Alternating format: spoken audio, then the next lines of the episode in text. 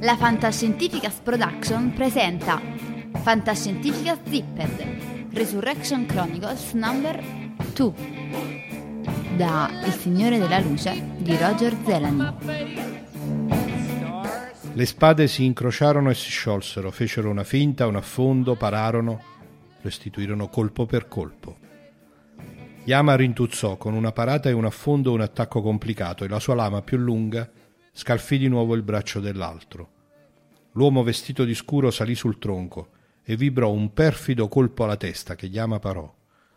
Attaccando con maggiore ferocia, Yama lo costrinse a indietreggiare sul tronco e poi assestò un calcio a quel ponticello improvvisato. L'altro fece un balzo all'indietro e toccò terra sull'altra sponda. Non appena riacquistò l'equilibrio, anch'egli a sua volta spinse il tronco col piede facendolo muovere. Il tronco, prima che Yama potesse salirvi sopra, ruotò su se stesso scivolò via dagli ancoraggi e cadde in acqua. Ondeggiò per un attimo, poi venne trascinato dalla corrente verso ovest.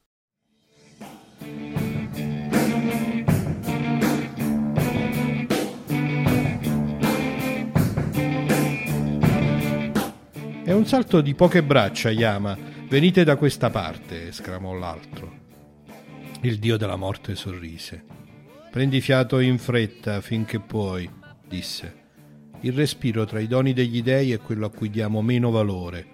Nessuno gli innalza degli inni, lodando la buona aria respirata dal re e dal mendicante, dal cane e dal padrone insieme, ma, oh, esserne privi. Apprezza ogni respiro, Rild, come se fosse l'ultimo, perché anche l'ultimo per te si sta avvicinando. Di te, Oyama, disse colui che era stato chiamato Rild e Sugata. Si dice che tu sia sapiente in queste cose, si dice che tu sia un Dio il cui regno è la morte e la cui conoscenza si estende al di là del reame dei mortali. Vorrei rivolgerti una domanda mentre siamo momentaneamente in ozio. Yama non gli rivolse il suo sorriso beffardo, a differenza di come si era comportato ogni volta in precedenza, quando l'avversario aveva parlato. La richiesta aveva qualcosa di rituale. Che cosa vuoi sapere dunque? Ti concedo l'ultima grazia di una risposta. E allora, nelle antiche parole del Kata Upanishad, colui che era stato chiamato Rild e Sugata salmodiò.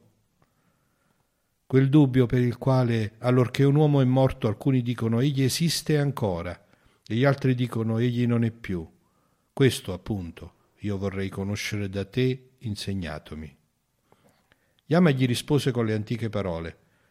Anche gli dei ebbero in antico dubbi riguardo a tale argomento. Non si tratta certamente di una questione facile a essere conosciuta, perché la natura dell'Atman è una cosa molto sottile. Scegli un'altra domanda, non mi angustiare con questa, liberami da questo impegno. Perdonami se la cosa più importante nella mia mente, o morte. Ma non è possibile che io trovi un altro maestro migliore di te, e certamente non c'è un altro dono per me che abbia ugual valore in questo momento. Conserva la tua vita e vai per la tua strada, disse Yama, rimettendosi la spada nella fusciacca. Ti libero dalla tua condanna. Scegli invece figli e nipoti che vivono cent'anni, grandi armenti, elefanti, ori e cavalli. Scegli qualsiasi altro dono, vaghe fanciulle, carri da corsa, strumenti musicali, fatti pure servire da essi, perché da me ti verranno donati.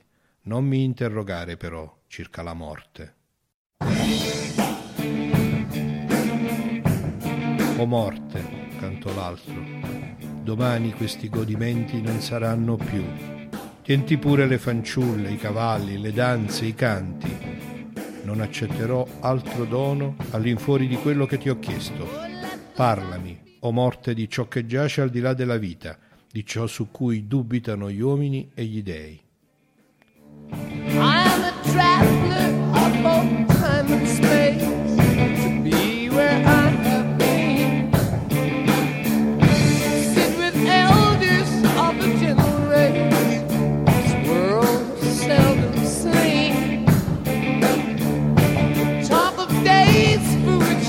Yama rimase immobile e non continuò con le parole dell'antico canto.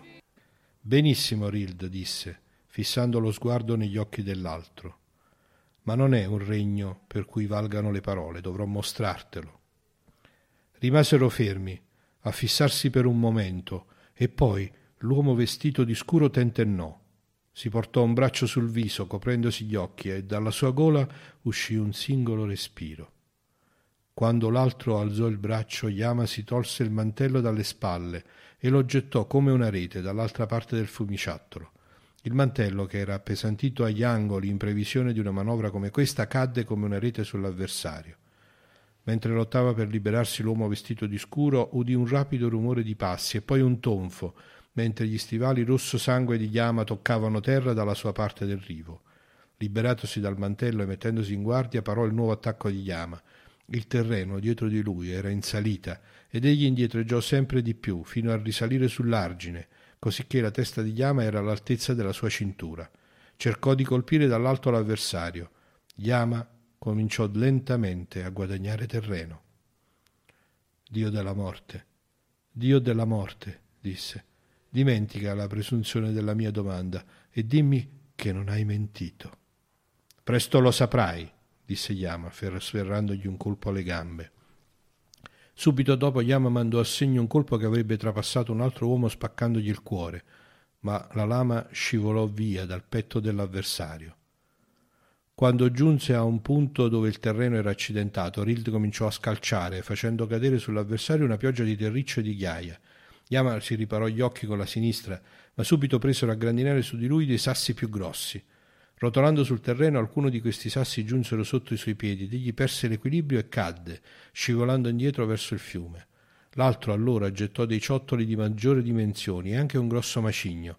Mentre il macigno rotolava lungo la china, anch'egli si gettò di corsa con la spada levata contro l'avversario. Vedendo che non sarebbe riuscito a rialzarsi in tempo per parare l'attacco, Yama rotolò su se stesso in direzione dell'acqua. Riuscì a trovare un appiglio sull'orlo, ma per non essere travolto dal manicigno si gettò di lato. Dovette spingersi con entrambe le mani e così facendo la spada gli cadde nelle acque sottostanti. Risalì sull'orlo con uno scatto. Estraendo il pugnale riuscì a parare un fendente. Il macigno cadde nell'acqua sollevando un ampio spruzzo. Subito la sua mano guizzò in avanti, afferrando il braccio con cui il nemico teneva la spada. Cercò di colpire verso l'alto con il pugnale e venne afferrato a sua volta per il polso. Rimasero immobili, avvinti in una presa da lottatori, finché Yama si lasciò cadere di lato, allontanando da sé l'avversario. Ma l'altro non lasciò la presa e la spinta li fece rotolare lungo il declivio. Giunsero accanto all'orlo, sopra l'orlo, al di là dell'orlo. Yama perse la lama quando colpì il letto del ruscello. Quando entrambi riafferrarono ansimando, ciascuno stringeva soltanto l'acqua tra le dita. È giunta l'ora dell'ultimo battesimo, disse Yama, e colpì con la sinistra. L'altro bloccò il pugno e cercò di colpire a sua volta. Si mossero di lato, spinti dalle acque, finché i loro piedi non incontrarono la roccia. Lottarono, camminando nell'acqua, seguendo il corso del rivo. Procedendo, il rivo divenne più largo e meno profondo e l'acqua mulinò attorno alla loro cintura. In alcuni punti gli argini erano molto bassi e giungevano a sfiorare la superficie dell'acqua. Yama mandò a segno un colpo dopo l'altro assestandoli sia col pugno che col taglio della mano, ma gli pareva di colpire una statua, perché colui che era stato il sacro carnefice di Calì incassava ogni colpo senza cambiare espressione e lo restituiva assegnando pugni capaci di spaccare le ossa. La maggior parte di questi pugni veniva rallentata dall'acqua o fermata dalla guardia di Yama, ma uno lo colpì sul fianco, tra le costole e l'osso iliaco, un altro, ribalzando dalla sua spalla, lo colpì sullo zigomo. Yama si tuffò all'indietro e raggiunse acque più basse. L'altro lo seguì e si gettò su di lui, ma fu colpito da uno stivale rosso nell'addome impenetrabile e uno strattone al vestito lo fece girare su se stesso. Continuò la sua traiettoria, passò al di là sopra della testa di Yama e terminò battendo la schiena contro l'argine argilloso. Yama si rialzò sulle ginocchia e si voltò, mentre l'altro si rimetteva in piedi ed estraeva dalla cintura un pugnale. Con il volto impassibile si piegò anch'egli sulle ginocchia. Per un istante i loro occhi si incontrarono, ma questa volta l'uomo vestito di scuro non tremò. Ormai posso affrontare il tuo sguardo della morte, Yama, senza che esso mi fermi. Mi hai insegnato troppo bene. E mentre Rildi gli si gettava addosso, la mano di Yama si staccò dai fianchi e sferzò, con la fusciacca bagnata, che si avvolse alle gambe del nemico. Lo afferrò e lo strinse contro di sé mentre cadeva in avanti e lasciava il pugnale. Con un calcio portò se stesso il prigioniero verso le acque più profonde. Nessuno innalza inni al respiro, disse Yama, ma oh, esserne privi. E si immerse nell'acqua, portando con sé l'altro e stringendolo con braccia che parivano anelli d'acciaio. Più tardi, molto più tardi, la figura grondante acqua che era ferma sull'argine disse piano, ansando, Tu sei stato il più grande che mi abbia mai affrontato in ogni epoca a mia memoria. È davvero un peccato. Poi, essendosi portato dall'altra parte del ruscello, continuò la sua strada tra le montagne di pietra, sempre a piedi.